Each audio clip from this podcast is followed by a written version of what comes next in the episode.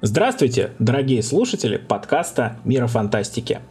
Сегодня мы собрались обсудить творчество нежно любимой в нашей редакции писательницы Джоан Роулинг, но не, собственно, Гарри Поттера, которого мы уже обсуждали везде, где только можно и где нельзя, а то, что она писала после этого как в рамках э, созданной ей вселенной, так и в других направлениях, жанрах. Потому что, ну, последнее время, скажем так, накопились вопросики э, к этому человеку, хочется их обсудить, понять э, вообще, почему, что происходит с автором нежно любимых культовых книг, куда она движется, что она хочет сказать, вообще стоит ли за нее беспокоиться и понять э, и для себя, и для вас, есть ли смысл знакомиться с ее творчеством, который за пределами Гарри Поттера лежит. Ну а кто сегодня будет общаться, что за преданные фанаты Гарри Поттера собрались сегодня у микрофонов, это я, выпускающий редактор журнала «Мир фантастики» Евгений Пекла. Евгения Сафонова, постоянный автор «Мира фантастики» и редактор отдела фантастики издательства «Эксмо». И Артем Дубровский, автор «Мира фантастики», журналист и копирайтер. Юху! Да я забыла сказать, что я писатель. Ну ладно. А, все, поздно. Ты, ты должна сказать, что ты не просто писатель, что ты коллега Джоан Роулинг в, сегодня на нашем собрании. Будешь Ой, ее вот именно с этой позиции песочить. Э, да, ну вот знаешь, как раз таки я не осмелюсь как раз, поэтому вот я, наверное, это и не сказала, что я не хочу, чтобы это воспринимали так, что я не знаю, я Сальери, который зависть, вот. Поэтому я буду разносить просто как книжный критик. Вот. Прекрасно. Понимаю, что сегодня наша тема, она как раз выходит за пределы э, конкретно классического Гарри Поттера, но, наверное, все-таки, раз уж мы обсуждаем творчество Роулинг, надо хотя бы чуть-чуть сначала поговорить непосредственно об ее опус магнум, то, что ее привело на вершину мировой литературы, сделало богаче, чем английская королева, да покоится она с миром, и, в принципе, позволило нам собираться и общаться по поводу этого автора. Тут все, я думаю, подтероманы или как? То... Ну, я думаю, не такие сильные, как ты, но в определенной степени да. Да, я сильный, у меня на полках три издания стоит полных разных. У меня скромненько Росменовские в полном составе. Первый, потому что я читала по мере, собственно, выпуска у нас. Э, как только оно выходило, я покупала и читала, взрослела вместе с героями. И у меня еще английские оригиналы стоят в такой серии, которая это с рисованными такими обложечками. Там такие они анимешного немножко типа. Из Англии мне подруга привозила. Ну, кстати, раз мы зашли на это поле, давайте сразу, наверное, кратенько обсудим, за что мы, собственно, все любим Гарри Поттера. Вот, почему это такое место в нашем сердечке занимает большое? Ну, как, я, для, например, могу сказать, что вот Блин, по-моему, в то время, когда я это читала, все любили Гарри Поттера, все сходили с ума по Гарри Поттеру. Как-то вообще не было вариантов, знаешь, было очень трудно пройти мимо Гарри Поттера, не прочитать его. Причем надо сказать, что я еще держалась какое-то время. У меня одноклассники э, просто подпали вот под этот бум Поттеромании дикой года на два раньше меня, и они уже, нач... а там бы, они все ходили с портфелями с Гарри Поттером, с ручками с Гарри Поттером, с тетрадями, с дневниками, футболки. Все было с Гарри Поттером. Я еще какой-то какое-то время продержалась э, и, скажем так, не хотела быть как все условно. Но потом я все-таки заинтересовалась, что там все, почему все так сходят с ума. И такие прочла первую книжку. И причем на самом деле это получилось тогда довольно удачно, потому что я как раз, по-моему, вот продержалась до того момента, когда я стала ровесницей героев.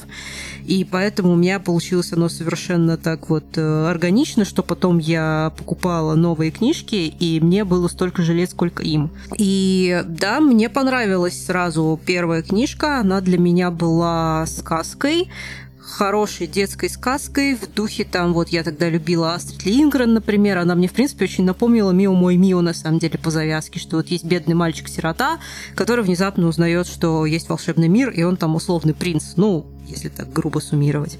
Ну, поэтому мне понравилось оно сначала как сказка, а потом по мере взросления, не знаю, мне просто было интересно смотреть дальше, что будет с героями.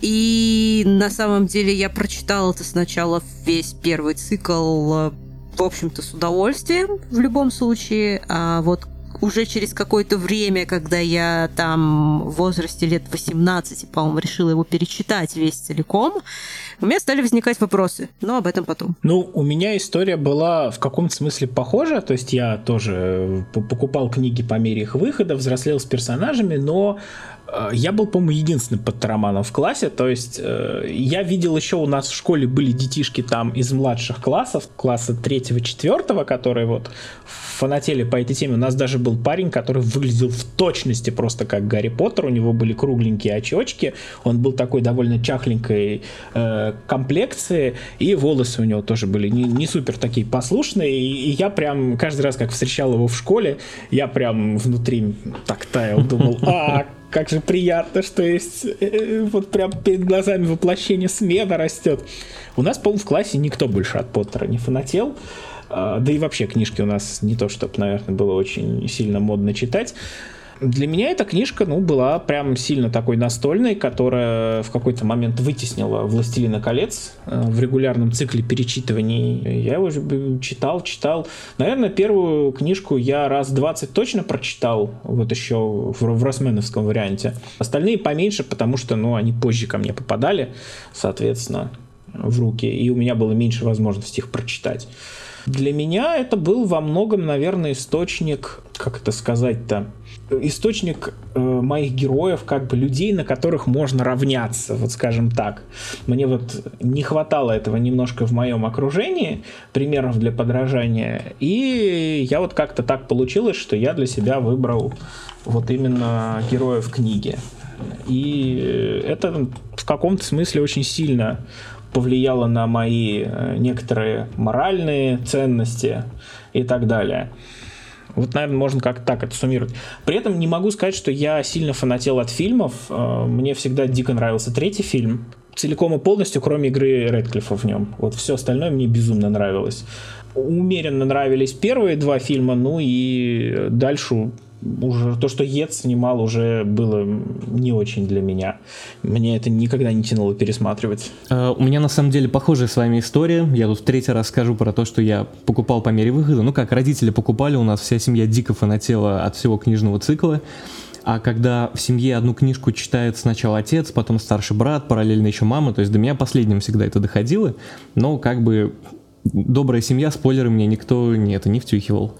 Вот. И собственно, я тоже рос вместе с героями, но когда мы сегодня вот готовились к подкасту, я пытался для себя какой-то вот выбрать один наиболее подходящий термин, почему я до сих пор возвращаюсь к этому циклу. Почему я перечитываю, почему я пересматриваю эти фильмы, хотя я, честно сказать, не то чтобы их очень люблю, по сравнению, конечно, с книжным циклом экранизации слабее на несколько порядков, но я для себя понял так, что для меня Гарри Поттер это очень уютная франшиза. То есть это франшиза, которая независимо от ситуации в мире, независимо от моего настроения, от погоды на улице, я могу вернуться и почувствовать себя вот в какой-то определенной комфортной зоне, где я могу посидеть, расслабиться, увидеть знакомых ребят, провести с ними отлично несколько часов. То есть вот, наверное, для меня Гарри Поттер это какой-то вот э, такой кабинет с мягкими креслицами, где я могу немножко побыть сам с собой, почувствовать себя очень классно. Ну, я думаю, что и у многих здесь тоже такая история. Да, согласна с тобой, потому что, несмотря на все вопросы, которые у меня потом возникли по логике и по связке там книг между собой, вот это все, я не перестала любить этот мир. Более того, я не перестала любить эту историю. Мне еще очень весело. Мы иногда с коллегами начинаем, э, там, например, спорить на эту тему. Ну, точнее, не то, что спорить, а обсуждать просто.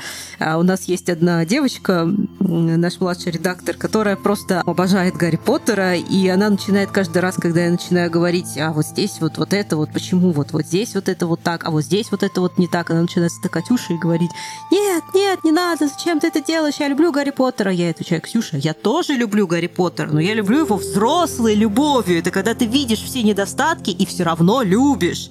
Поэтому говорю, вот повзрослее и прими его таким, каким он есть, со всеми его несовершенствами. Но она пока не постигла этот цель. А, кстати, с экранизациями, да, я забыла упомянуть, что да, собственно, фильмы я люблю вплоть до четвертого.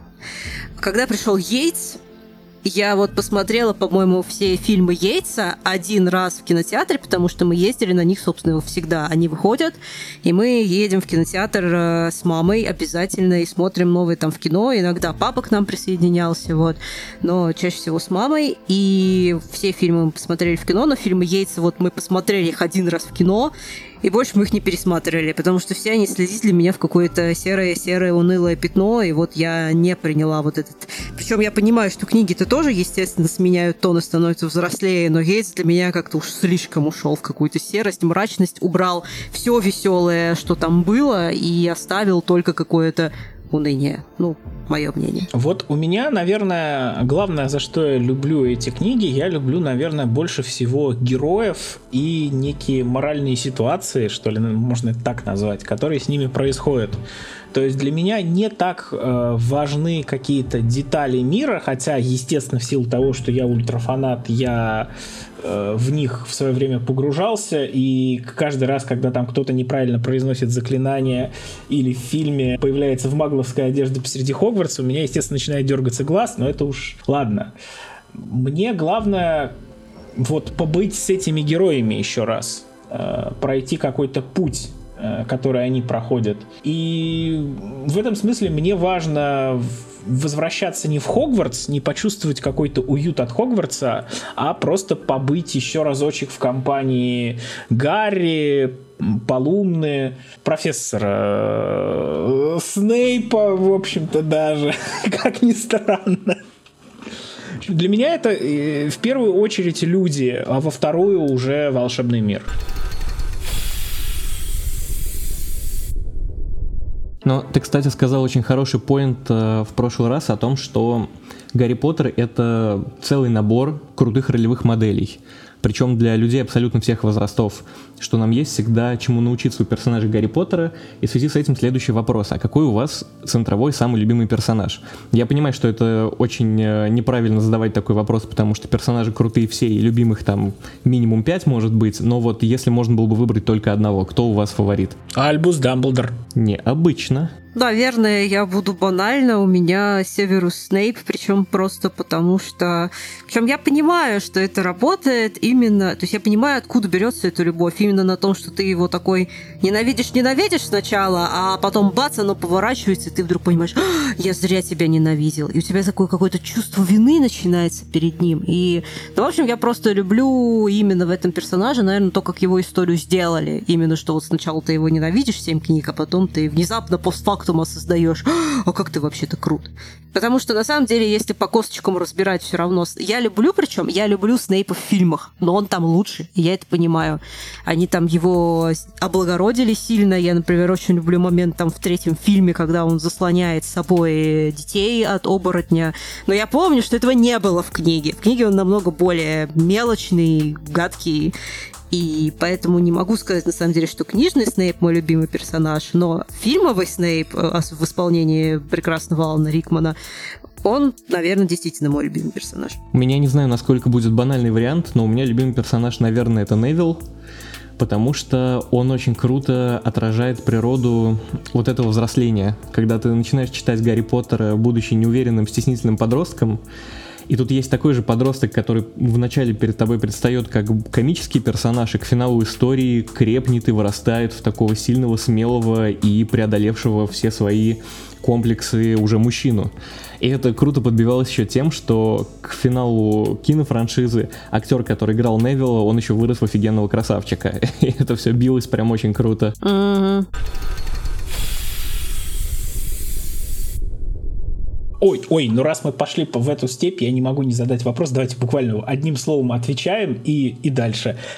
Ваш факультет. Слизерин! Ой, это хороший вопрос. Я предполагаю, что это Рейвенкло, как Тевран, но как там было бы на самом деле, сказать сложно. Может, я прирожденный пуффиндуец, who knows. Как говорится. Ну, я вот, у меня книжки приучили фанатеть от Гриффиндора, но когда я вырос и стал на эту тему размышлять уже сам по себе, я понял, что я, конечно, люблю исключительно Рейвенкло, угу. и как бы все, все равно, если бы я туда поступал, я бы, наверное, все равно бы туда поступил так или иначе, потому что Гриффиндор — это сплошная пропаганда. Да. Но знаете, просто надо на самом деле отделять, когда вот мы просто очень много потом говорили с друзьями, опять же, почему я, например, люблю еще Гарри Поттера, потому что я помню, сколько мы литров чая и сколько мы часов говорили действительно о персонажах, о дилеммах каких-то, и опять же, и даже то, что в этом мире, например, есть дыры, и в система факультетов там, опять же, сама по себе для нас в книгах была далеко не идеальна, и то, что как бы вот навязывалось как будто бы отношение там, что слезеринцы плохие, вот это все, а по факту, если посмотреть, там, в общем, мы очень долго это разбирали, как это надо было по уму условно делить этих детей. Не так, что в слезерин идут злодеи там и темные маги, а ну, просто по каким-то другим качествам немного распределять условно. Похожим на то, что у нас было, но в книгах. Но как-то вот это более нормально сформулировать.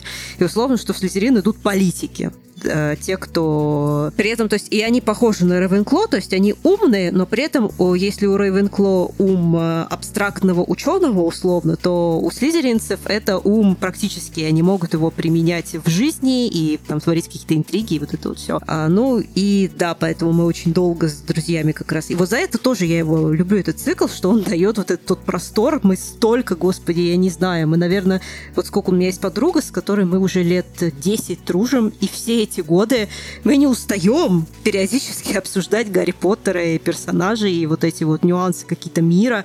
И да, что-то можно, типа, было сделать лучше, но это не значит, что мы говорим, Роулинг, ты все сделала неправильно, ты плохая.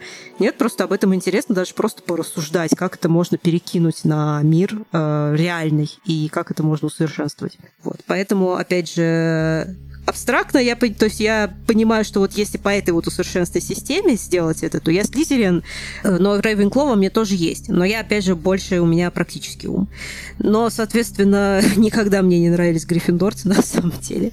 Э, особенно мародеры, господи, я не люблю их вообще люто. Ну, Гриффиндор это вот девиз слабоумие и отвага. Для меня это вот я не оно.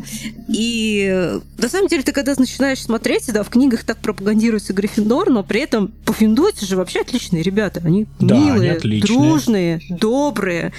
Поэтому... И как-то они всегда в книге на последнем месте, но при этом по факту... Потому что у них я... по факту нету креда. Вот у всех остальных факультетов креда есть, а у пуффиндуйцев, у Хаффлпафа нету креда. И вот поэтому они как да. бы всегда на последнем месте. У них вот нету национальной идеи, которая бы их скрепляла. У них есть вот трудолюбие. Да, а вот по идее, знаешь, это если так подумать, это просто не токсичный Гриффиндор. Это не Гриффиндор, который а, мы самые лучшие, там, самые дружные, самые это, а эти такие тихо сидят себе, мы дружные, мы, но мы не самые. Мы, точнее, мы не кричим, что мы самые. А по факту очаровательные совершенно ребята. И... Но при этом, опять же, все дети, естественно, хотели смотрели, когда читали, там все мои одноклассники, когда читали, мы Гриффиндор, мы Гриффиндор, Гриффиндор самый лучший. Ну, по, по факту, по факту система факультетов это же система, грубо говоря, классово-кастовая. То есть вот Гриффиндор ага. это армия, Слизерин политики, Рейвенкло это ученые, как бы, а эти самые, ну, э, Хаффлпаф это, ну, простые работяги, там, фермеры, ну, торговцы. Да. Ну, или даже просто простые гражданские, условно.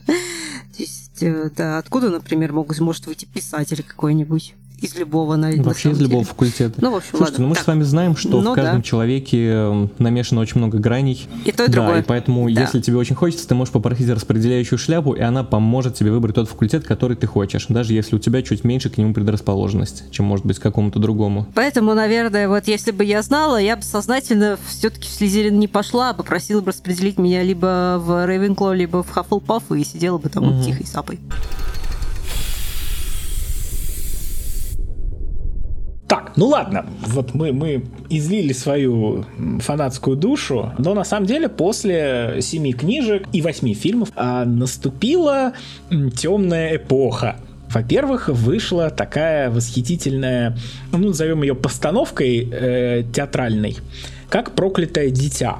Которая потом сценарий, который фактически как это или как, как это правильно назвать вот э, вот это же пьеса по сути дела напечатанная просто то, что поставили на сцену, ее просто записали на бумаге. Да, да. Вот это же наверное как как как это должно называться официально, там не либретто, но какое-то наверняка есть это обозначение цивилизованное. Это я дурак, который по театрам не ходит, не знает, как записанная пьеса называется. Да, это забавно, но когда, например, мы читаем пьесу Шекспира, они так и называются, типа пьесы Шекспира. Ну, типа пьесы, пьесы, да, как не задумываемся. Mm-hmm. Вот, потом было чуть более светлое пятно, то есть появился сайт Pottermore, куда закидывались всякие небольшие кусочки мира на радость фанатам. Потом стартовал проект э, «Фантастические твари». Это фактически киноприквелы к Поттеру, которые вообще изначально по-моему, задумывалось три штуки снять. Потом они решили, что да, махнем и снимем пять фильмов. И вот мне кажется, что стоит вот этот вот пласт творчества, который пост э, Гарри Поттеровский, но все-таки еще по миру Гарри Поттера, мне кажется, его прям вот блоком стоит обсудить. Потому что вот во всех этих проектах, скажем так, э, прослеживается некий достаточно общий, как мне кажется, детали. Может быть, вы со мной сейчас не согласитесь. Во всем этом начинает происходить, не, помимо всего прочего, некая работа с каноном. И здесь, в принципе, можно проследить, что для Роу... Вот Роулинг проделала большой путь, она много лет писала свои книги, она получила некое наследие, и вот на этом этапе становится видно, что она с этим наследием начинает в итоге делать. И вот э, в этот момент мне кажется, что начался достаточно серьезный раскол у Роулинг с ее читателями, потому что то, что начала делать британская писательница, очень многим и мне на самом деле, наверное, в первых рядах довольно сильно не понравилось. Вот, предлагаю высказываться, кому есть что по этому поводу. Ой, давайте я начну. У меня, я хочу выделить два поинта. Первый это то, что у меня после того, как закончился цикл о Гарри Поттере, и я начал ждать каких-то новых произведений, у меня произошла та же история, которую, я думаю, произошла у многих. Я ждал от творчества Роулинг нового Гарри Поттера. Причем, э, будучи взрослым человеком, головой я понимал, что это глупое ожидание, что автор тоже живой человек, он растет, развивается, эволюционирует, у нее эволюционируют идеи, и очень странно было бы ждать точно такого же произведения, как то, которое я уже люблю. Но все равно как-то подсознательно я его ждал, и когда я не получил Гарри Поттера ни в одном из последующих произведений, я, конечно, страшно расстроился. Вот. А второй мой поинт в том, что раз уж мы начали говорить про работу с каноном, мне кажется, основная проблема всех следующих произведений Роулинг именно по миру Гарри Поттера, это в том, что она как автор, создатель идеи и, в общем-то, главный воровед, она не стала держаться жестко за этот канон. То есть э, на протяжении всего цикла о Гарри Поттере у нас выстраивалась очень четкая вселенная с очень э, четкими законами. Мы понимали, как все функционирует, как все работает. И если бы Роулинг сказала и всем последующим авторам, кто будет работать со вселенной, и самой себе прежде всего, что вот давайте вот на этих законах ограничимся, то мне кажется, что следующие истории получились бы более логичными и цельными. Но вместо этого мы получили какие-то фанфики, скачущие вокруг и меняющие то, к чему мы привыкли, и поэтому все следующие произведения, которые я читал, смотрел или как-то вникал, мне казались, ну, по сути, издевательством над миром, потому что они абсолютно ни с чего начинали играться за законами, к которым я уже привык. Вот, вот это прям вот ты выразил буквально вот практически слово в слово мои ощущения. Вот это вот ключевое слово фанфик, вот оно прям прозвучало. Вот да, вот я с тобой прям полностью согласен. Творчество Роулинг по миру, которое она э, делала выпускала после, собственно, оригинального Гарри Поттера, действительно очень сильно напоминает в первую очередь именно фанфики. И, собственно, центровая идея проклятого дитя, давайте возьмем маховик времени и начнем исправлять ключевые э, события, собственно, франшизы, это, собственно, ну, фанфик просто самое фанфиковое, что только может быть, наверное. Причем должна сказать, что я читала довольно много фанфиков по Гарри Поттеру, и я читала отличные uh-huh. фанфики, которые, учитывая просто реально, они не грешили вообще нигде против буквы канона, и при этом это были классные, глубокие произведения, намного лучше того, чем было в итоге у самой Роулинг, да. И, кстати, должна напомнить, что, внимание, проклятое дитя, то есть в защиту единственное, что проклятое дитя, это же не сама Роулинг писала. Запомним да. это. Да. Она это благословила, конечно. Но, тем не менее, по крайней мере, это здесь ее совесть чиста. Она это не писала. Хотя то, что она согласилась сделать со своим каноном вот это все, дочку Волдеморта и Белатрисы и прочее, прочее, я не знаю, конечно. Это, видимо, это было очень много денег. Слушай, ну, строго говоря, строго говоря, это была довольно популярная фанатская теория еще до выхода «Проклятого дитя», и как бы, ну, сам, сам по себе появление такого персонажа — это ок. Вопросы вызывает то, что этот персонаж дальше делает. Что с ним да происходит? Нет но не знаю, конечно. Слушай, вот честно, я до этого момента такой теории не слышала, и как бы все, весь образ Волдеморта в книгах базируется на том, что он э, не умеет любить, и как бы полное ощущение, что он асексуал в принципе. И опять же, учитывая, в каком состоянии он пребывал после воскрешения, да и до смерти, я так понимаю, последнее время тоже, после того, как он себе крестраж сотворил, как бы не уверена, что он даже теоретически мог. Ну, в общем, я просто об этом не задумывалась реально. И когда мне вот это вот выкатывало с проклятым дитя, я такая, что? Вообще? Волдеморт? Серьезно? А? Ладно. При этом должна сказать, что для меня в проклятом дитя я на тот момент, когда книга попала мне в руки, я уже наслушалась столько ужасного про него, что когда я это прочитала, честно могу сказать, я ожидала чего-то худшего, наверное. Потому что, во всяком случае, там были классные дети, они мне понравились. Там были классные, ну, сами по себе, Альбус и Скорпиус. И мне понравились там Малфеи, например, я точно помню, как их раскрыли, их семью и их взаимоотношения. И в общем-то, то есть там реально были какие-то положительные моменты. Мне не очень, конечно, понравилось э, образ вот Гарри как отца, что он полностью провалил, можно сказать, воспитание сына фактически. Это для меня, как для фаната первых семи книг, было как-то, ну, ножом по сердцу. Но, как бы, ладно, я приняла, что такое может быть. В общем-то, это не противоречило канону в какой-то степени. Ну, каким мог быть Гарри после того, как на него вот это все обрушилось. Это, знаете, есть такие вещи, просто мы предпочитаем часто не задумываться, что случается с героями после э, финала, и как бы, ну, они жили долго и счастливо, все понятно. Но если ты на самом деле вот представишь себе, как они могли жить после всех этих пережитых ими испытаний и какие сложности там дальше их могли ждать, то выясняется, что да, сложностей было много и мало хорошего на самом деле. Но мы об этом просто не думаем. И вот здесь для меня получилось примерно то же самое. То есть мог такой вот Гарри вырасти и стать таким отцом? Да, мог. Хотела я это сдать? Нет, если честно, не очень хотел. Мне кажется, что вот во всем этом этапе творчества у Роулинг, посвященного ее миру, осторожно предположу, выскажу выскажу такое предположение, что здесь она продемонстрировала свои приоритеты, что на самом деле ей всегда по большому счету был достаточно сильно ну, наплевать на некие правила мира, они ее интересовали там в предпоследнюю очередь, и она только ради спокойствия фанатов. Их старалась прописать максимально четко, и то с этим ну, не всегда справлялась, там были огрехи, были проблемы. Если ты, кстати, сейчас про это нам расскажешь, я думаю, это тебе тема весьма близкая, вот, будет прекрасно. А, а ей всегда вот были интересны как раз какие-то персонажи, ей всегда были интересны моральные ситуации, и ей с каждым годом, мне кажется, последующим, ей становилось все больше и больше, она чувствовала некую ответственность. То есть она стала одной из самых влиятельных женщин на планете. Она эту ответственность чувствовала, осознавала и хотела ей распорядиться на некое благо. Первым таким очень сильным звоночком э, в этом направлении для меня было то самое легендарное интервью, где она сказала, что, ну, знаете, а я вот считаю, что Дамблдор гей. Вот, хотя нигде вот э, на тот момент из вышедших книг вообще ни в одном месте эта тема никак вот не всплывала, не раскрывалась, это было вообще никак не видно.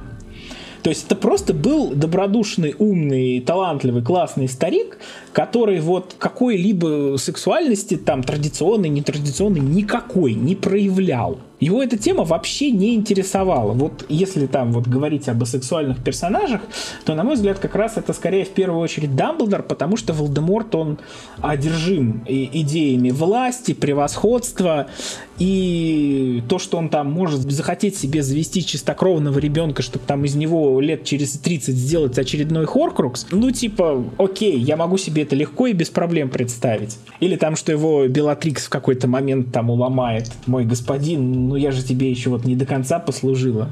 Да, вот я вот и так могу. Нет, я предпочту об этом не думать вот как, какую-то такую сторону их отношений я себе представить могу довольно легко. А вот типа, что Дамблдор там по кому-то по молодости вздыхал. Да нет, он же наверняка там сидел, обложившись книжками и придумывал свои способы применения крови дракона. Ну, come on.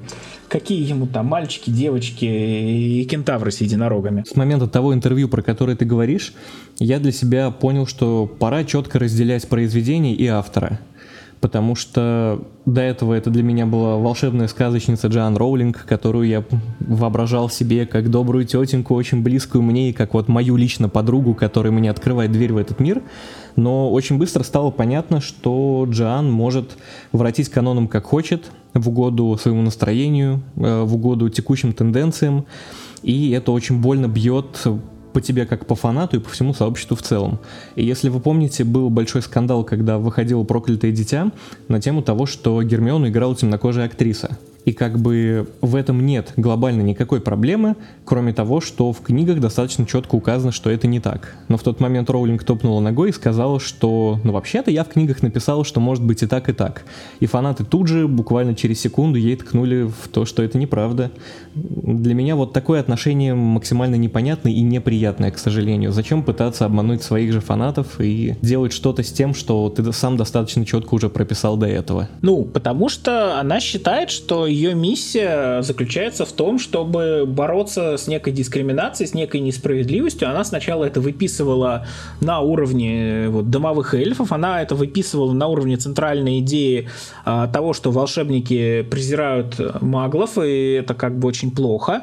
А, а потом она пошла с этим как бы ну дальше. Она стала пытаться некие идеи. У нее есть как бы армия фанатов, которая ей заглядывает в рот. И ну велик соблазн сказать, что знаете, ребята, вот есть вот такое, а есть вот секое. Давайте мы вместе там будем любить вот это. Давайте мы будем поддерживать вот это. И тут очень хороший, конечно, вопрос. Там ею двигали некие тенденции или ею двигали некие ее просто представления о том, что такое хорошо, что такое плохо, что надо поддерживать, что не надо поддерживать. Но фактически я вижу, что Роллинг просто занялась некой пропагандой того, что она считала правильным. И то, что в конечном итоге она попала в скандал, когда за свои же высказывания ее стала травить та самая, в общем-то, аудитория, э, которую она в свое время возглавляла, то есть всевозможные защитники прав, э, это достаточно для меня, ну, такой хороший показатель, ну, потому что, видимо, все-таки она не на волне каких-то тенденций этим всем занималась, а у нее есть некий четкий курс в голове кого можно притеснять, кого нельзя притеснять, как бы что хорошо, что плохо. И как бы в какой-то момент этот курс, да, неизбежно разошелся с трендами Твиттера. И произошел скандал. Ну, как бы, а чё?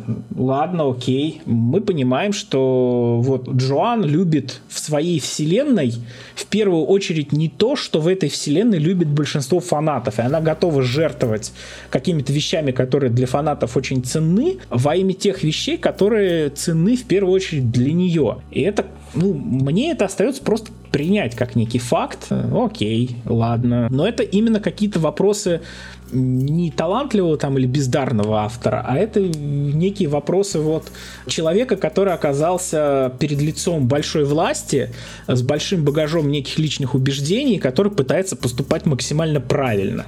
Потому что сидеть и ничего не делать в данной ситуации, это точно поступать ложово. Знаешь, я бы вот согласился со всем, что ты сказал, но меня во всей этой ситуации смущает следующий факт. Я прекрасно отношусь к тому, что Джоан так высказывает свою позицию и пытается своей властью и своей вот этой мощью при помощи армии фанатов как-то повлиять правильно на умы огромного пласта населения. Но зачем вы трогаете то, что было прописано уже до этого? То есть я сейчас приведу пример. Например, когда выходило «Проклятое дитя», Там в пьесе достаточно, ну, такой явный вайп э, гей-отношений между двумя главными героями между мальчиками. Это как бы напрямую не говорится, но все, кто читал, это чувствовали, обсуждали, и было ну, довольно понятно, что там это есть. И меня это не смутило ни на секунду, потому что это новые персонажи, и они сначала прописаны вот такими.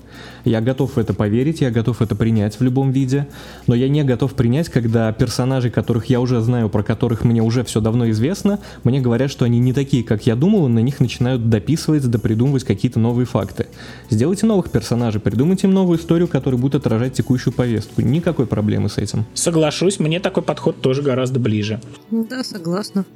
Но единственное, что я хочу сказать в защиту, собственно, всего, что было потом после Гарри Поттера и что делала сама Роулинг, ну, по крайней мере, именно фантастических тварей, потому что я не читала, что было на Поттерморе, например, и опять же, проклятое дитя делала не она, поэтому какие-то грехи я не могу ей чисто Но прописать, она свою а фамилию вот... поставила, она подписалась под этим текстом. Да, автор не она, но она под ним подписалась. И это ай-яй-яй. Да, но условно, скажем так, не она лично выписывала там все эти бредовые сюжетные повороты, поэтому фиг с ним. Но вот в «Фантастических тварях» как бы все уже делала она, и мне было довольно весело, я должна сказать, наблюдать за критическими обзорами потом на эти фильмы, потому что я смотрела на все это, и мне хотелось сказать, ребята, а на самом деле Роулинг в «Фантастических тварях» делает примерно все то же самое, что она делала в книгах.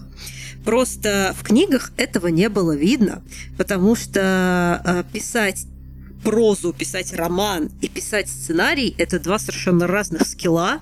И писать сценарий э, сложно для романиста зачастую, потому что у тебя есть голый абсолютно каркас, где все твои минусы сразу же вылезут и будут видны, потому что у тебя есть голый сюжет и мало времени. Потому что в масштабах семи книг Гарри Поттера очень многое не замечается. Именно потому что оно размазано там тонким слоем, спрятано в многочисленных перипетиях, в куче сюжетных линий. Давай, давай примеры, расскажи нам теряется. про это. Расскажи нам про это. Мы ждем уже 40 минут. Давай. Мы подогрелись.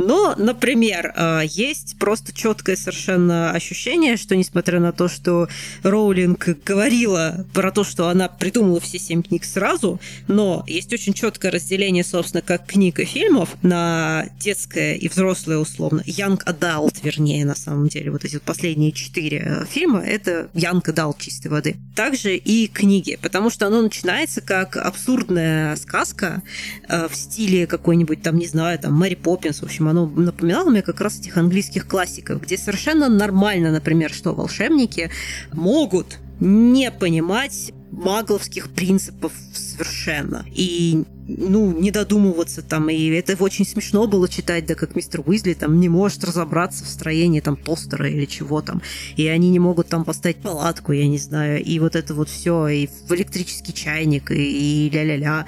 Но как только ты начинаешь пытаться осмыслить это не с точки зрения «Ахаха, это книга для детей, как это смешно», а с точки зрения взрослого человека, ты такой смотришь на это, и нет, ребят, серьезно, вы, опять же, и что они стали показывать в фильмах, и поэтому, заметьте, они этот момент исправили, что как бы да, волшебники совершенно прекрасно умеют обращаться с магловскими шмотками, потому что им приходится выходить периодически в мир маглов, и они не могут себе позволить совершенно не разбираться в том, как прятаться, иначе все бы их э, соглашение давным-давно поехало.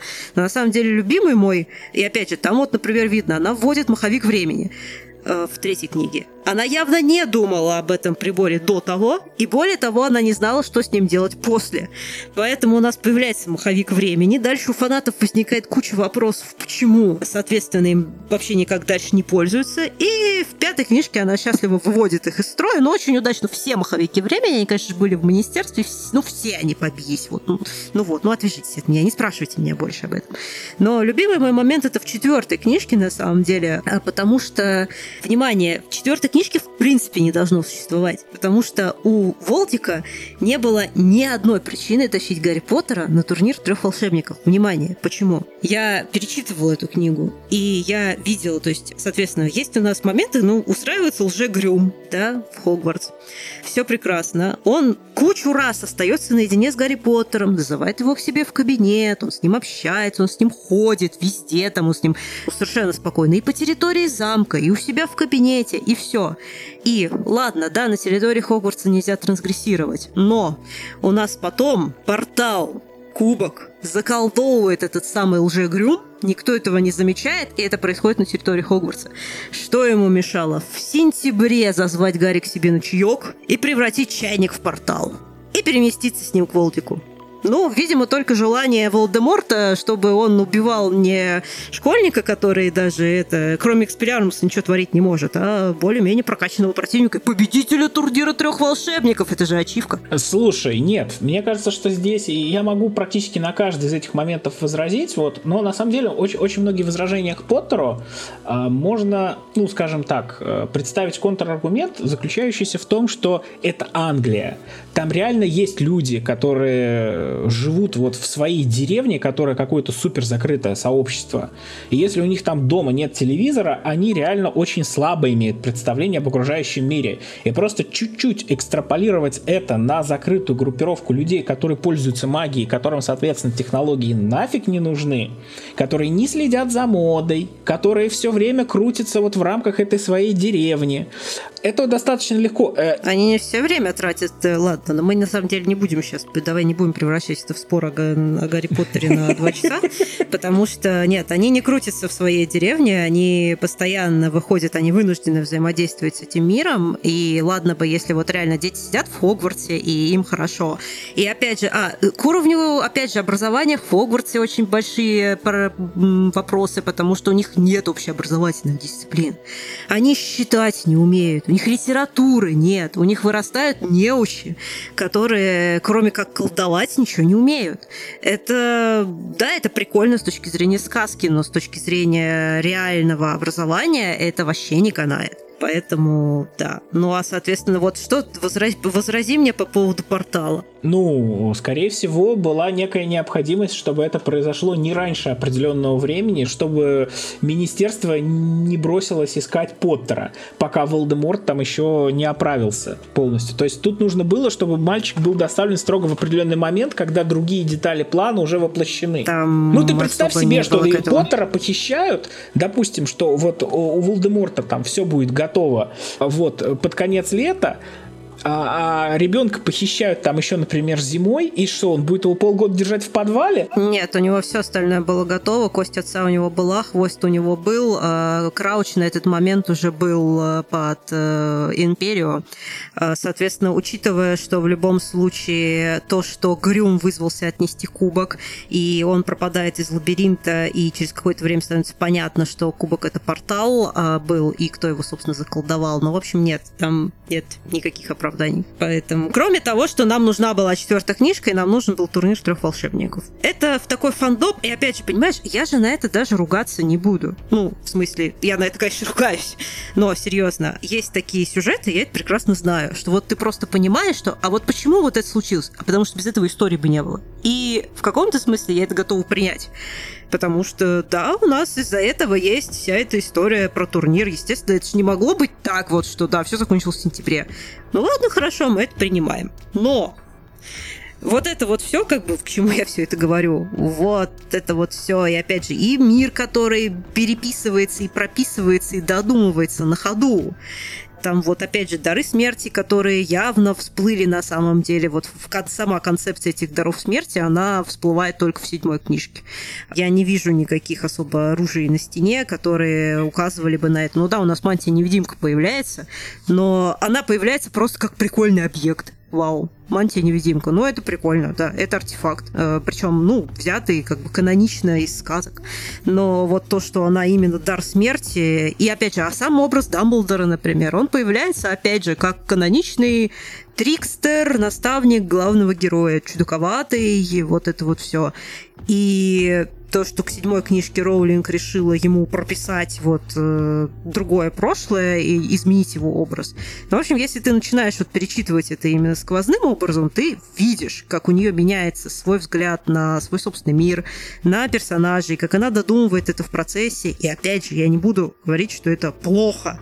Это нормально, потому что семь книг и ты начинаешь это писать как детскую сказку, ну ты реально не можешь просто, вот вообще не можешь прям взять и прописать все с самого начала. Ну, даже Мартин, скажем так, который продумывал, а, если я не ошибаюсь, свою «Игру престолов», господи, я не помню, сколько лет он, типа 10 или 20, я не буду врать. Но я просто помню, что перед тем, как начать ее писать, он ходил, он думал об этом очень много.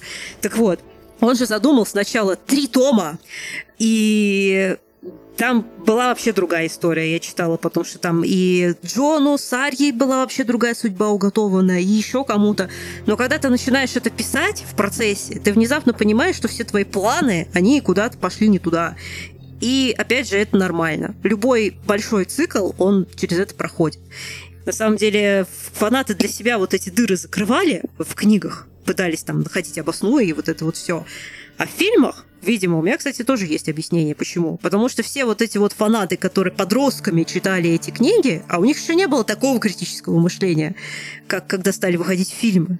И они, соответственно, э, скорее были склонны закрывать для себя эти дыры и придумывать обосную. А потом фильмы выходят, и они внезапно уже не готовы это делать. Они взрослые люди с критическим мышлением. И более того, топчутся, грубо говоря, по вот их э, хрустальным мечтам их детства. А так-то фактически вот какие-то внезапные сюжетные повороты там были.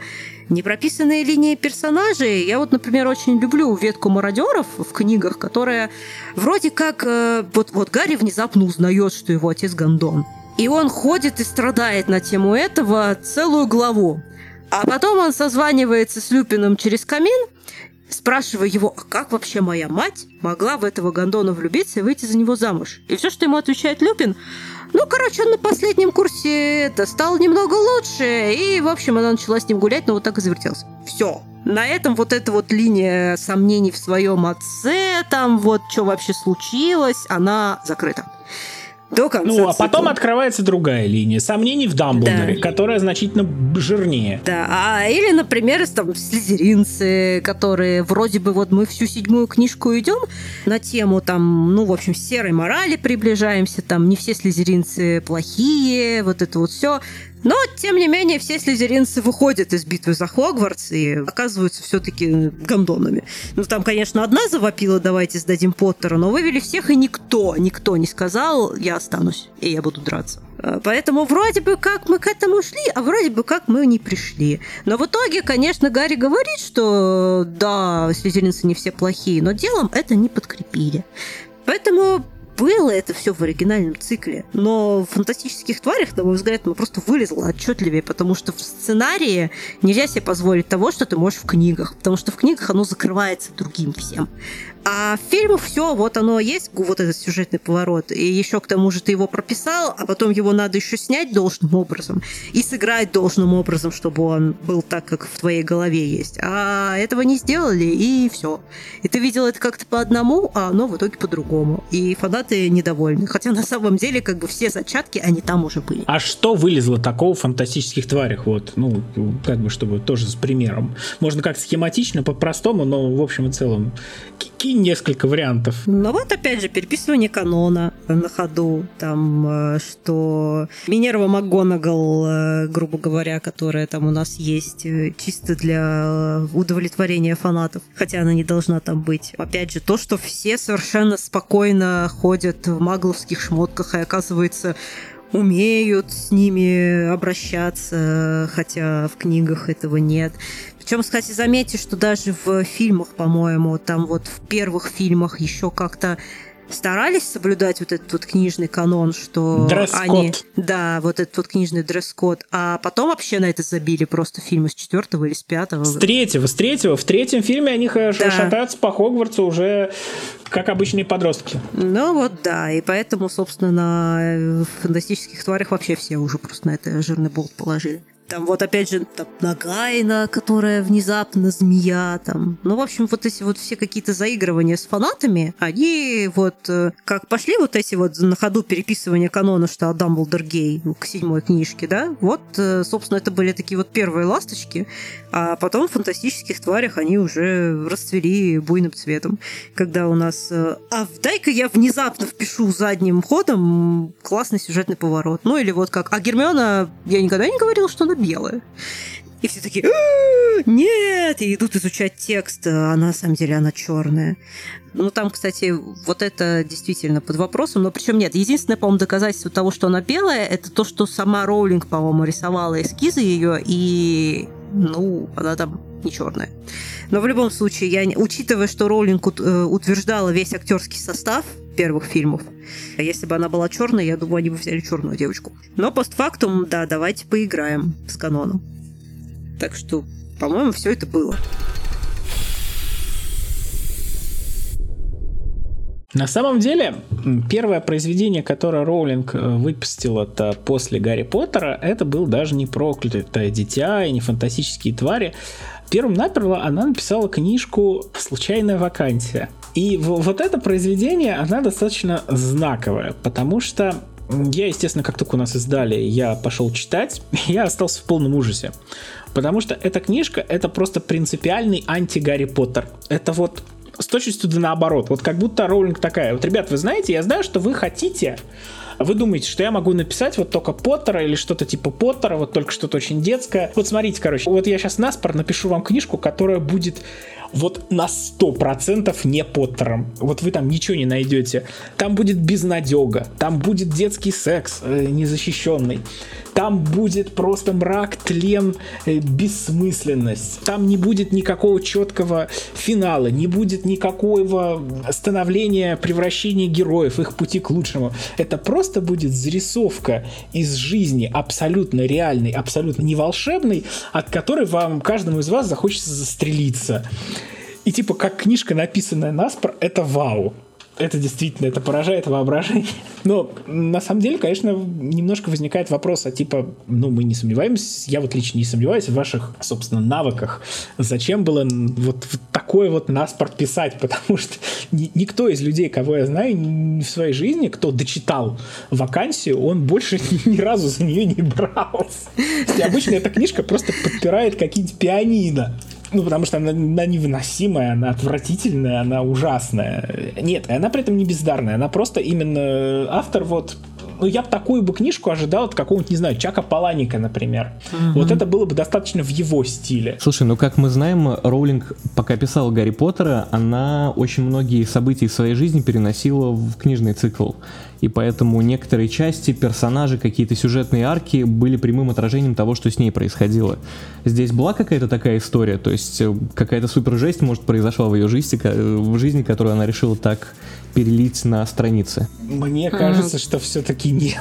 То, есть это чисто самой себе челлендж показать, что я могу еще и вот так, типа, да? Вот я абсолютно убежден, что это так, потому что вот именно читая эту книжку, я просто в каждой следующей главе, вот просто у меня перед глазами вставала Роулинг такая, ну что, суки, вы думали, я только вот этот самый детские сказочки могу писать? Жрите, жрите, жрите, у меня еще много. Я, кстати, согласна с Женей, потому что, заметим, она начала выпускать детективы свои под псевдонимом псевдонимом. При этом они провалились под псевдонимом, и все их начали покупать только когда узнали, что это Роулинг. Но, тем не менее, как бы это показательно. Она хотела начать с чистого листа условно, она не хотела, чтобы ее ассоциировали с этим циклом, а потому что, ну, блин, ясное дело, что если ты ты вот, ты Роулинг, и ты начинаешь выпускать новый цикл. Да люди пойдут и купят его, ну, просто потому что это Роулинг.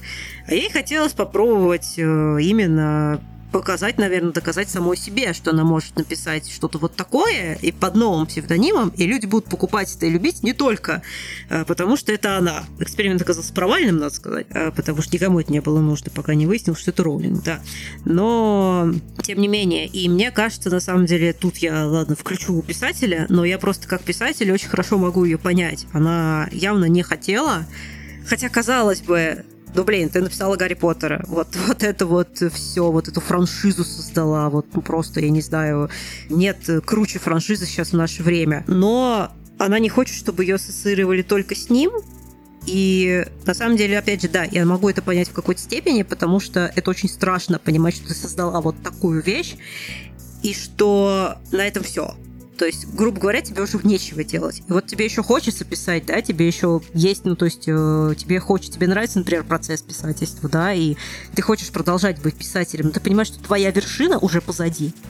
И да, здесь, наверное, ты вступаешь в спор с собой, с самой собой, и что тебе еще делать? Тебе остается только ставить себе какие-то челленджи в духе вот написать произведение вообще не похоже на Гарри Поттера, написать, опять же, вот другое произведение, а именно Страйка, тоже не похоже на Гарри Поттера, и при этом еще выпустить его под псевдонимом, чтобы никто не знал, что это ты. Причем сейчас вот ну, я не читала Ика Бога, я только знаю, что это как бы сказка, и здесь, если кто-то читал, я не знаю, насколько оно ближе к Гарри Поттеру, возможно, она как-то начала смиряться с этим? Нет, или нет, оно не ближе к Гарри Поттеру. Это на самом деле книжка, на мой взгляд, максимально самая далекая от всего остального творчества Роулинг. А как ни странно, потому что Икабок — это история не про персонажей. Это история про то, как ложь, про то, как э, трусость, про то, как человеческие пороки приводят к колоссальным последствиям, колоссальным трагедиям. И в первую очередь это история зла, которая разрастается из какой-то мелочи, из какой-то фигни, а, превращает жизни тысяч людей просто в какой-то в кромешный ад. И да, в конечном итоге находятся герои, которые это зло побеждают, но автору неинтересны эти герои. Она их э, там где-то левой задней ногой выписывает едва заметными штрихами, но полностью себя она отдает вот этой вот истории того, как зло вырастает, как оно проходит полный цикл от эмбриона до некой огромной гадины, которые отрубают голову. Все остальные книжки Роулинг, они так или иначе про персонажей. И «Проклятое дитя», которое не ее книжка, как мы выяснили, и «Вакансия», хотя с этими персонажами я бы не хотел встречаться, и книжки про Корморана Страйка. Кстати, про книжки про Корморана Страйка я про них хочу поговорить, потому что, на мой взгляд, это хороший детектив, не вся серия. Есть там э, книжка одна, которая, на мой взгляд, плохая как детектив, которая является литературной большой неудачей Роулинг. И это интересные причины мне, то есть у меня есть теория, почему так получилось. Но в общем и целом для меня а, серия про Корморана Страйка это, во-первых, отличные персонажи, у которых очень интересная динамика, за которыми ты просто следишь затаив дыхание. Это очень неглупый детектив, который написан на достаточно интересном принципе. То есть, если там Конан Дойль или Агата Кристи, они вот э, писали достаточно такие лаконичные произведения, где тебе давались все необходимые данные э, и достаточно быстро тебе сообщали разгадку, то здесь ты можешь полностью фактически воспроизвести расследование. То есть все, абсолютно все детали, которые есть вот у героев, из которых они складывают финальную картинку, они есть и у тебя. И ответ, он, правильный ответ, он фактически проговорен где-то на страницах, но там такой объем что ты этого ответа, скорее всего, не заметишь. И только дочитав до конца, когда ты уже будешь все знать, ты себя хлопнешь по лбу и такой, блин, точно, 300 страниц назад об этом же вскользь упоминали, а я-то дурак не заметил. И это может нравиться, это может не нравиться, но как детективный опыт э, для меня, который, собственно, рос на жанре детективов в детстве, вот когда другим детям читали Карлсона, мне читали не только Карлсона, но и Агату Кристи для меня это было очень хорошо. Я с этого ловил огромный кайф. Мне безумно нравилось, когда мне удавалось хотя бы половину загадки решить, дойти до чего-то, до, до некого основного отношения задачи. Вот здесь э, приятный уровень эндорфинчиков был. И все это относится к ее книгам, кроме одной, сейчас скажу, сейчас вспомню, как она называлась, «На службе зла». Вот, вот здесь Роулинг провалилась с точки зрения детектива, во-первых, потому что узнать правильный ответ было нельзя. Ты должен был для этого знать особенности, какие-то особенности цветения какого-то цветка, который а, упоминается там совсем вскользь, и является каким-то английским суперэндемиком. То есть ты не, не можешь в реальной жизни про этот цветок ничего знать. Как бы. И ты не можешь никак э, вычислить через это. А, собственно, ключевое там является то, что нужно вычислить маньяка который похищает, убивает. И э, нам периодически показывают от, ведут рассказ от лица этого маньяка. И у нас есть четко очерченный круг подозреваемых. И мы даже располагая информацией из глаз маньяка, все равно не можем вычислить, кто из подозреваемых является этим самым убийцей, потому что все они редкостные сволочи.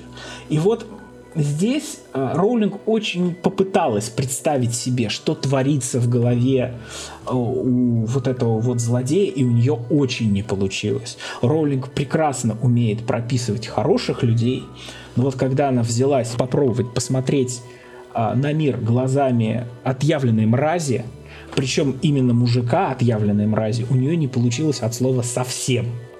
И вот эту книжку э, я бы там вообще, вот если вы собираетесь читать весь цикл про Страйка, то эту книжку я просто, ну, советую. Читайте ее э, только те части, где там не расследование, а что происходит э, с главными героями, какая у них динамика. Вот, потому что все остальное там ну, немножко разочаровывает. Потраченное время не окупается. Я со своей стороны могу сказать, что я понимаю, что тебе тут нравится, но дело в том, что вот то, что тебе нравится тут, это для меня Агата Кристи и конкретно даже, наверное, скажу убийство Роджера Экрейда. Вот там вот я обожаю это произведение Кристи за то, что у тебя есть ключи но ты вообще не можешь понять, в чем тут фишка, пока ты не дочитаешь. И после этого ты перечитываешь, ты видишь эти ключи, и ты восхищаешься. Страйк был для меня, я прочитала первую книжку, он был для меня безумно скучным и безумно очевидным, потому что я угадала маньяка, я люблю детективы и триллеры, возможно, в этом беда. Я угадала там преступника на 50-й странице, и все, я дочитывала все остальное, мне было абсолютно очевидно, что там происходит. Все попытки навести тень на плетень были для меня совершенно неубедительными, и я просто дочитала, а ну окей, как я и думала это было скучно. Для меня как бы Роулинг не умеет в детектив, как раз не умеет в интригу, ну потому что Гарри Поттер не этим был силен, не за это я его любила, и опять же там где-то я давно читала и один раз, поэтому я сейчас вот не буду спорить с логической точки зрения, но логические ляпы я там тоже в процессе чтения видела, я не вспомню, но вот дыры для меня там были, и это тоже для меня не сыграло в плюс. Поэтому вот нет, для меня страйк не сработал, и я, в общем-то, понимаю, почему эти книги провалились, когда это не была Роулинг. Потому что ничего абсолютно нового, интересного с точки зрения детектива и триллера для меня в них нет. Слушайте, ну давайте как-то резюмируем. Вот мы обсудили множество произведений Роулинг в разных жанрах, с разными личными челленджами. И как, по вашему мнению-то теперь мы знаем, что у нее получается хорошо и что получается из рук вон плохо. Стоит ли ей возвращаться к сказочным приключениям, которые, очевидно, она когда-то делала очень хорошо? Или будем ждать каких-то новых экспериментов, пока она не напишет какой-нибудь хоррор жесткий или там социальную драму жесточайшую? А, для вакансия это уже жесткая социальная драма. Это уже было. Ну, какой-то другой жанр, который ей не подходит. Ну, или после фантастических тварей мы не ждем и приключения хорошего. Ну, к сожалению, мне кажется, что вот то, что я сказала, это действительно так. То есть ее вершина, она уже была. И, ну, сложно себе представить, на самом деле, вот я даже теоретически не могу представить, что она должна написать, чтобы оно по уровню влияния, наследия, э, вот, всего культурного феномена, который составляет собой Гарри Поттер, чтобы оно могло с этим сравняться или еще больше его переплюнуть. Поэтому, ладно, я просто рада на самом деле. Опять же, ну, я мне не зашел Корморан Страйк. Но э, я знаю людей, которым оно опять же заходит, и я как писатель рада за нее, что она экспериментирует, что она пробует что-то новое, потому что стагнация это как раз плохо. И, кстати, вот, возможно, именно поэтому она, с одной стороны, ей хочется вернуться в мир Гарри Поттера, ну, потому что это ее магнум опус. А с другой стороны, вот она уже не может ему ничего толком дать на самом деле, хорошего, толкового. Фанаты уже делают это за нее лучше. Разбирают это по косточкам, пишут там фанфики, э, которые объясняют все происходящее в книге, там и затыкают как раз, кстати, все логические дыры. Это есть такие восхитительные фанфики, которые объясняют все мои придирки, они все объясняют. Они там, там была эта еще теория, там большая игра про профессора Дамблдора, да, вот там вот это вот все разбирали по, по, по косточкам. И да, действительно это можно все заткнуть, Но фанаты сделают это лучше, чем она. Э, поэтому... Ну, фанатов много, а она одна. Логично. Да, именно. А, это, и вот да, я почему Мартин еще тогда начала вспоминать, что я же помню, что там Мартин, он в какой-то момент ляп сделал в своей книге, при том, что у него тоже есть консультанты, но он, ты не можешь, когда у тебя такой огромный мир там с кучей персонажей, а, ты не можешь все держать в голове, если только ты не будешь, я не знаю, записывать все досконально. И он же там где-то допустил тупой ляп в духе, что там не тот цвет волос героини написал и глаза. А фанаты из этого, которые по косточкам-то, естественно, это все разбирают. Они из этого вывели теорию, что жена Роба Старка на самом деле жива, и вот эта вот, вот эта девушка это не она, это там ее замена, а потом Мартин такой говорит, э, нет, сори, ребята, я просто забыл, какие у нее глаза. Так что да, и так бывает, и поэтому, ну, Гарри Поттеру она уже ничего особо не может дать, но это же ужасно, если ты, если тебе действительно еще есть что сказать и хочется сказать, но ты ничего уже не говоришь. Поэтому то, что она нашла себе какую-то вот новую нишу, и там все-таки довольно успешно существует, потому что, да, конечно, там скандалы уже с этим связаны. Я слышала только про этот скандал, связанный с последними страйками, что там где-то герой трансгендер-маньяк, по-моему. А, нет, это же просто, по-моему, маньяк, который переодевается в женское платье, да? И, естественно, это снова припрели к тому, что она не видит трансгендеров. Хотя, ну, давайте мы тогда молчание ягнят отменим и вообще это, по-моему, совершенно нормальная патология для маньяков, надо сказать. Если вы реальных маньяков поизучаете, это там у многих встречалось на самом деле. Поэтому, э, но тем не менее, все равно, по-моему, цикл про Страйка успешен. Опять же, есть сериал. Британский, очень хороший, кстати, сериал на кинопоиске. Как, я не знаю, есть ли он сейчас, но он вот был на кинопоиске, я его посмотрел, и он очень близко к тексту сделан, и там приятная режиссура, такая неспешная английская. Э, хороших актеров подобрали, которые очень хорошо подходят на своих книжных аналогов. В общем, если любите детективы, всячески рекомендую. Приятное времяпрепровождение на несколько вечеров. Может быть, в сериальном формате, кстати, это мне больше понравится, потому что, знаешь, еще, э, возможно, я угадала убийцу в первом страйке по одной простой причине. Роллинг совершенно, не, вот по всему, что я у нее читала, она совершенно не умеет скрывать свое отношение к персонажам. Она подбирает вот эпитеты, да, вот специальные вот такие вот ты вот видишь, и поэтому если ты, я просто вычислил убийцу, на самом деле, потому вот кого она описывала самым мерзким, кому она подбирала самые уничижительные эпитеты. И да, я оказалась права. Поэтому, возможно, в сериальном формате это мне зайдет лучше, потому что режиссер, э, как бы я сквозь строки не прочитаю отношение автора к этому персонажу. Вот мне просто интересно, если бы ты на службе зла читал, вот вычислил бы там по своему методу преступника или нет. А, да, мне ты, кстати говоря, своей антирекламой меня заинтересовал, поэтому, возможно, я дам еще один шанс как раз. Э, и, возможно, я гляну сериал, потому что действительно э, то, что я видела, кадры, во-первых, там герой э, в сериале не такой, каким он мне представлялся в книге, и это хорошо, потому что он мне как-то, ну, не знаю, не зашел, не зацепил. А в сериале, в общем-то, вполне харизматичный дядька, и, возможно, мне захочется на него посмотреть. Ну и да, так что, ну, возвращаясь к теме, да, в общем, я рада, что у нее есть сейчас отдушина.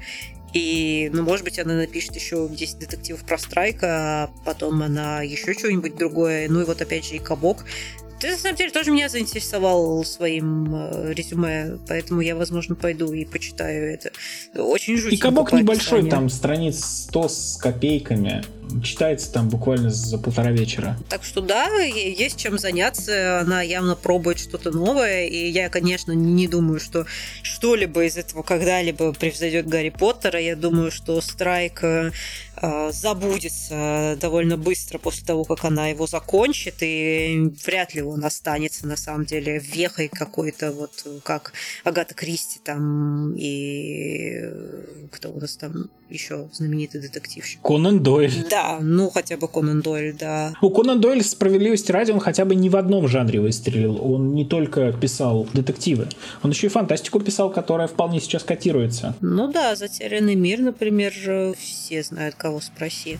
Ну, здесь, конечно, да, мне сложно судить об историческом влиянии Страйка, пока мы его не можем видеть, то, что мне он как бы не зашел. Но, в общем-то, опять же, я не вижу такого бума Страйка все равно как Агата Кристи уже классика там, или, например, даже Гиллиан Флинн, по-моему, больше читали такое ощущение, когда вот она выходила. Вот, кстати, Гиллиан Флинн для меня как раз образцовый триллер и детектив, э, причем, ну, больше триллер, конечно, но вот там сюжетные повороты совершенно крышесносные. А про этого, про Блумквиста, шведский детектив, трилогия, девушка с татуировкой дракона, который... Я не добралась, но, ну, точнее, я надкусила, и оно для меня какое-то слишком как раз мрачненькое. Ну, знаете, я, наверное, вот скажу, что про Роулинг я не вижу никакой, на самом деле, великой проблемы в том, что человек уже написал лучший роман, опус магнум, по, наверное, парочке причин. Во-первых, есть такой анекдот, что подходит Квентину Тарантино и говорят, а знаете, вот вы за всю свою карьеру так ничего лучше криминального чтива-то и не сняли. Тарантино улыбается в ответ и говорит, а кто снял? Так что, ну да, э, Гарри Поттер это книжка для поколения, цикл э, из книг, скажем так, настолько влиятельный, который выходит, э, ну, наверное, раз в 50 лет. Вот «Властелин колец» сначала вот вышел, 50 лет прошло, там вышел Гарри Поттер. Еще сколько там, ну, еще лет через 30, может, мы что-нибудь еще увидим. Такого же формата. Раньше вряд ли. Это вот первое такая, такой момент. Во-вторых, я нисколько не сомневаюсь, что Роулинг очень много из своей какой-то жизни вложила, особенно вот всякие эпизоды с бедностью Рона Уизли в книгу. И у нее с тех пор-то опыт ну, негативного какого-то такого яркого опыта у нее уже не было. То есть все, что она хотела вложить, она по большому счету уже вложила. И каких-то столь же ярких, глубоких переживаний, каких-то травм, которые бы ей хотелось через текст отработать, у нее, скорее всего, уже не осталось.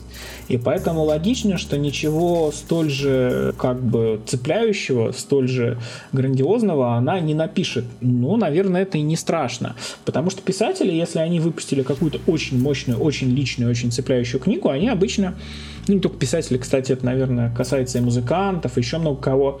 А, то есть после этого... как ты тоже сказал да. про Тарантино. Вот, а после этого люди просто занимают, что начинают делать? Они начинают оттачивать свое мастерство. То есть, да, я, может быть, не сделаю что-то, что будет по своему ядру, по своей искре столь же классным, столь же шикарным, но я, по крайней мере, вот мой там пятый фильм будет технически сделан гораздо круче, чем мой первый мой пятый альбом будет с гораздо более мощным вокалом и более интересными музыкальными композициями, чем первый. Вот Вполне возможно, что Роулинг э, так или иначе выйдет, вот, э, захочет как-то добиться некого очень высокого качества, очень высокого чисто литературного уровня. Ну, не факт, что как бы у нее получится, но может, но как бы друг, другого пути, наверное, с таким бэкграундом я придумать не могу, потому что, ну да, в, в одну и ту же реку очень сложно войти дважды. Мне кажется, никто не писал две книги, которые бы определили поколение. Вот, по одну можно сделать, даже если там эта книжка будет толстая в семи томах, это все равно можно считать за одну книжку, за одно некое произведение. Вот два раза такое, мне кажется, никому не под силу, потому что можно писать 10 раз одну и ту же книжку, и на десятый раз вот ты ее до такого совершенства доведешь, что она станет книгой поколения. Но вот в обратную сторону, мне кажется, это не работает. Если уж ты высказался, ты высказался. Как бы сиди, пожинай лавры ну вот в, ее случае она, видимо, пытается изменить мир к лучшему, потому что чувствует ответственность. К ней пришла великая сила, и надо как-то это великую ответственность применить. Ну да, я соглашусь, пожалуй. Я не думаю, что Роулинг нужно, в принципе, вообще написать нового Гарри Поттера. Во-первых, потому что это невозможно, а во-вторых, потому что второй Гарри Поттер нам, может быть, и не нужен. И нет ничего страшного в том, что свое лучшее произведение она уже написала. И я только чисто по-человечески надеюсь, что она придумает что-то из своего текущего эмоционального и ментального состояния, что-то настолько крутое, что будет близко ей, и мы когда-нибудь соберемся и это обсудим. Но если вдруг, Джоан Роулинг, вы сейчас слушаете наш подкаст, пожалуйста, не нужно ничего в мире Гарри Поттера больше, я вас очень прошу.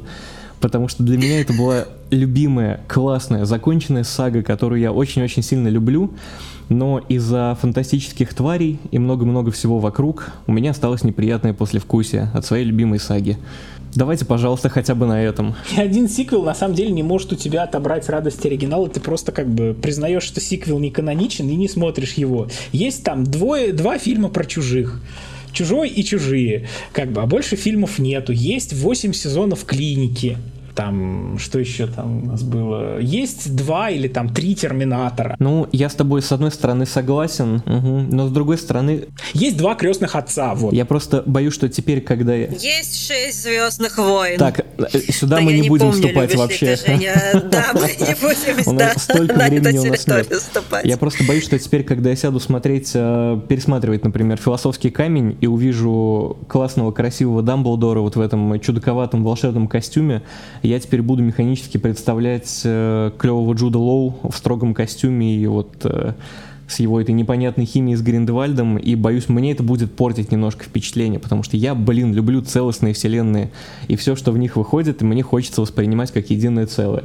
Но теперь придется ломать себе мозг и дробить, к сожалению. Ну, это реально совсем другое, правда. Да, Джуд вот, Лоу, я просто не представляю, что это персонаж Дамблдор, у меня конфликт возникает, да. мне говорят, что это Дамблдор, я говорю, что я не верю. Но это не это какой-то другой дядька. Ну, что вы мне тут рассказываете? Да, и это в любом случае вообще, опять же, я говорю, Дамблдор в седьмом фильме фильме. Ну, и там на самом деле довольно удачно. Ну, ладно, естественно, мне безумно жалко актера, и мне очень нравится Дамблдор в первых фильмах.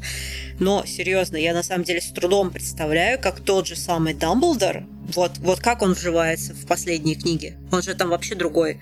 Вот этот образ мудрого старца-наставника, он абсолютно меняется к седьмой части. И поэтому у нас уже в основном цикле есть два разных Дамблдора.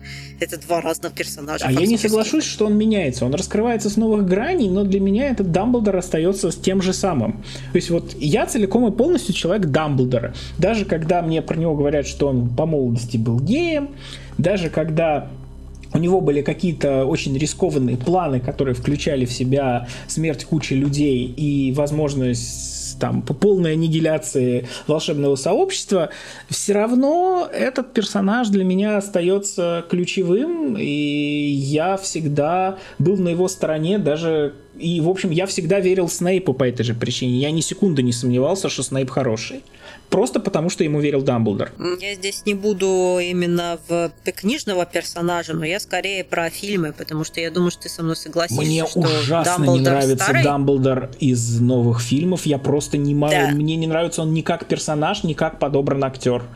Вот. Это другой персонаж. Он гораздо более порывистый. Он, ну, в общем, он другой. Он При этом он не он... он в четвертом да. фильме просто он психованный, натурально, он бегает, трясет Поттера, он говорит отрывисто, как будто это, я не знаю, да, как да, будто да. ему вкололи что-то, он на спидах как будто. Это просто отталкивающий персонаж, это не мудрый наставник, это какой-то да. психопат с бородой. Он, в общем-то, нравится мне в третьем фильме, потому что, на мой взгляд, он там как раз хорошо вписывается в образ вот этого Трикстера, но да почему вот ж Трикстер-то? Дамблдор это никогда не был Трикстером, ну что ты, ну как же так, какой же он Трикстер? Есть в нем нотки Трикстера, Декстера, но давай, да, не будем об этом сейчас. Э, потом, если что, как-нибудь поговорим. А он, извини... Не, ну там есть реальные нотки трикстерства, учитывая все эти его безумные речи, и, ну, которые непонятны всем, но в итоге оборачиваются чем нужно. Ну, в общем, есть в нем нотки трикстерства. И, опять же, то, чем он оказывается в итоге, это доказывает. Поэтому нет, есть в нем эти нотки, но ладно. В общем, поэтому вот я вообще это ввела к тому, что Артем, ты же нормально воспринимал, наверное, фильмы ну, хотя я не знаю, как ты их воспринимал. Но вот, не знаю, для меня это просто реально три разных образа. И для меня это не страдал сам персонаж от этого. Но я не знаю, это все равно как... Ну, бывало же так, что одного героя играют разные актеры в разных экранизациях, да, но я же не начинаю от этого меньше любить героя. Ну, типа, для меня из э, Джеймс Бондов есть только Крейг и Шон Коннери, а остальных Бондов для меня нет. Ну, вот да, просто это как-то разделяешь. Вот этот вот тебе нравится нравится больше, и окей, все, он для меня есть. Он никак не влияет. Другой актер, который плохо сыграл, например, моего любимого героя, он не влияет на героя.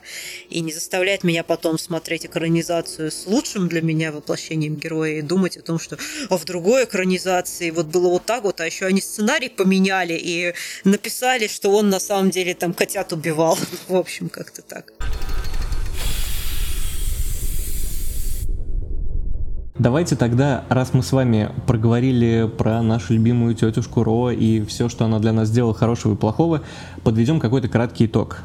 Как мы все-таки относимся к нашей любимой, может, любимой в прошлом, может, любимой в настоящем писательнице, и чего мы от нее ждем, какого будущего, и за что мы ей, в общем-то, в текущий момент благодарны. Ну что, наверное, я тогда начну. Роулинг — это писатель э, с достаточно твердой жизненной позицией, которая кому-то нравится, кому-то не нравится, которая попыталась... Вот это был очень сильный момент. У нас была статья по поводу поколения Гарри Поттера. Мне очень понравилась там мысль, что Роулинг воспитала целое поколение, которое в итоге стало гораздо более чутко относиться к ценностям, которые она в них закладывала, и стала ее как бы ловить на том, что она недостаточно вот, продвинута угу. там, в вопросах инклюзивности и так далее. Это крутая очень мысль. Я безумно благодарен автору этой статьи, потому что роскошная мысль. Мне она до сих пор очень, очень многое про Роулинг для меня объясняет. Я не думаю, что Роулинг может как-то сильно измениться, потому что это уже тетенька в возрасте, и чем старше человек, тем он тверже становится в своих убеждениях, а она и по молодости была с задатками кремня, так что думаю, что она как продвигала какие-то свои идеологические мессенджи, так она этим и будет заниматься, даже если полностью разорится и потеряет какой-то вес в литературном обществе. И мне кажется, что не суть важно, что она еще напишет. Если нам повезет, и она напишет что-то очень крутое, ну, мы порадуемся и это прочитаем. Если она ничего больше крутого не напишет, ну, что, пожмем плечами и перечитаем в очередной раз Гарри Поттера. Потому что Поттера-то у нас уже никто никуда не отнимет. Вот он есть, он закончен. Есть переводы, которые можно читать, в отличие от Росменовского, но про это у нас уже был другой подкаст. Вот. Так что как бы все самое главное уже произошло. Семь книжек есть, для кого-то есть восемь фильмов, потому что я знаю, что есть люди, которые любят именно их. Я понимаю, за что эти фильмы можно полюбить, потому что эстетика там местами гениальная. Вот э, тут э, действительно проделана офигенская работа Ворнерами, потому что они облекли то, что было на бумаге, они этому придали визуальный стиль и следят, чтобы этот стиль соблюдался. Этот стиль какими-то местами может кому-то не нравиться, но он есть, он четко оформлен, и это очень круто. То вот такая работа, она достойна уважения. Снимаю свою распределительную шляпу. И передаю слово. Хорошо. Ну, я хочу сказать, что я, конечно, безмерно благодарен за ту роль, которую Джоан Роллинг оказала в моем личном взрослении и в э, получении каких-то ценностей, грамотных приоритетов по жизни. К сожалению, после этого она не выпустила ничего из того, что было бы лично мне как-то интересно и что задело бы лично меня. Но я в этом тоже не вижу ничего ужасного, только надеюсь, что когда-нибудь случится такое, что она выпустит книгу, прочитав описание которой, я пойму, вот, это мое, я готов вернуться вот в какой-то великолепный мир, который она создала. Но даже если этого не произойдет, я не расстроюсь абсолютно, потому что ее наследие того, что она уже сделала, мне, в общем-то, достаточно. И я надеюсь, что я забуду фантастических тварей, как страшный сон. На этом все. Ой, слушайте, встав, позвольте, я вставлю 5 копеек. Вот если ты очень, тебе хочется чего-нибудь близкого к Поттеру, но вот не Поттера и не Роулинг, а попробуй почитать Джонатана Страуда. Трилогию Бартимеуса. И есть еще про Локвуд и компания, там, по-моему, uh-huh, 5 книг, uh-huh. пятикнижие оно, по-моему уже законченная, вышла. И еще у него есть отдельные произведения, очень тоже неплохие. В общем, как, как детский писатель, он, на мой взгляд, э, ну не то чтобы вот прям подхватил знамя, но писал как минимум на уровне. Очень советую. Да, хорошо. Ну, трилогию Бартимеуса я в детстве зачитывался прям вообще, не оторвать было. Про Локвуда компанию, к сожалению, не читал. Пока еще. Но этот подкаст отличный повод, в общем-то, приобщиться. Я не могу сказать на самом деле, что Роулинг оказала какое-то влияние на мое моральное состояние, скажем так, к текущему моменту, потому что я знаю книги, которые формировали мою философию, и Гарри Поттер к ним не относится. К ним относится, например, там «Волшебник Диноморья» Лигуин, как раз э, сказки Астрид Лингрен, которые я нежно люблю, то есть там «Мил мой мил», например, «Братья Львиное сердце», «Рони дочь разбойника», вот, они формировали меня как личность.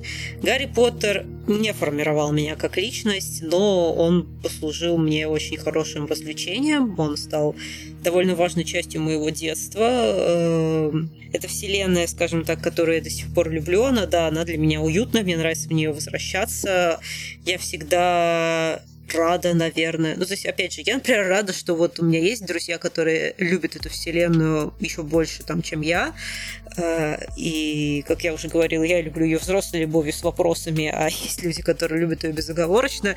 И я просто рада, что я всегда могу подарить им какой-нибудь мерч с их факультетом, и мне не надо особо долго думать, что им дарить, потому что я знаю, вау, ты любишь это, на тебе шопер с надписью «Добби свободен», э, на тебе кружку там с Гриффиндором. В общем, она это неиссякаемый действительно источник вот э, каких-то вот этих вот маленьких деталей, вот опять же фан фантазий, что могло бы быть, э, разговоров про то, вот, а как это могло бы быть иначе, или что тут можно переделать, ну и, в общем, да, поэтому это просто очень важная, неотъемлемая часть моей жизни, о которой я, естественно, не жалею, и спасибо Роулинг за это, она сильно скрасила мое детство и юность, э, ну, а как бы то, что дальше ее творчество пошло со мной куда-то в другую сторону, ну, ничего страшного, так бывает.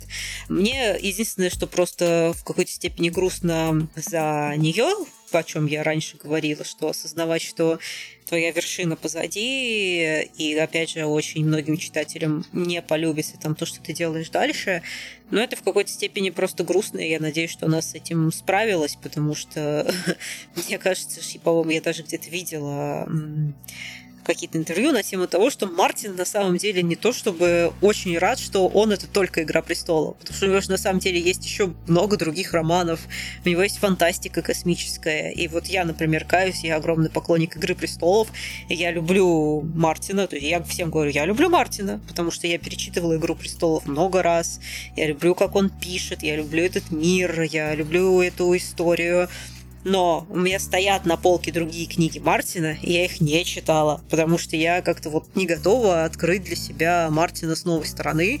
И не могу сказать, что мне очень-то интересно, что он там пишет в космическом сеттинге, ну, потому что мне сам по себе космический сеттинг, ну, не очень близок.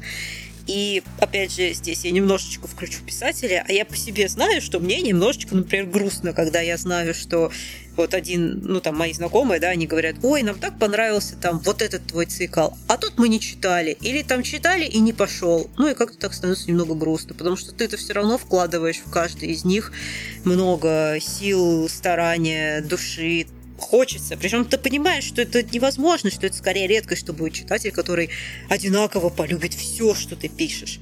Но все равно становится немного грустно. Поэтому я действительно надеюсь, что ей в психологическом плане как бы нормально и окей с этим, что она понимает, что она вряд ли сделает еще что-то круче Гарри Поттера, но все равно она не опускает руки, она пишет, она хорошо себя чувствует. Вот я надеюсь, что она хорошо себя чувствует.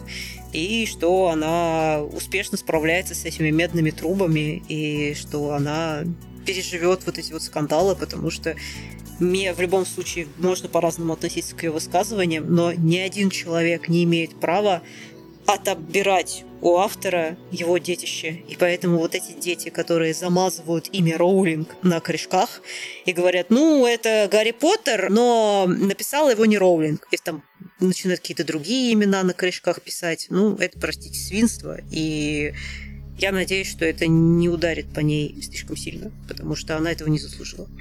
Как-то так. Согласен абсолютно. Ну что ж, осталось только поблагодарить наших зрителей за проявленное терпение, раз э, вы дошли до самого конца.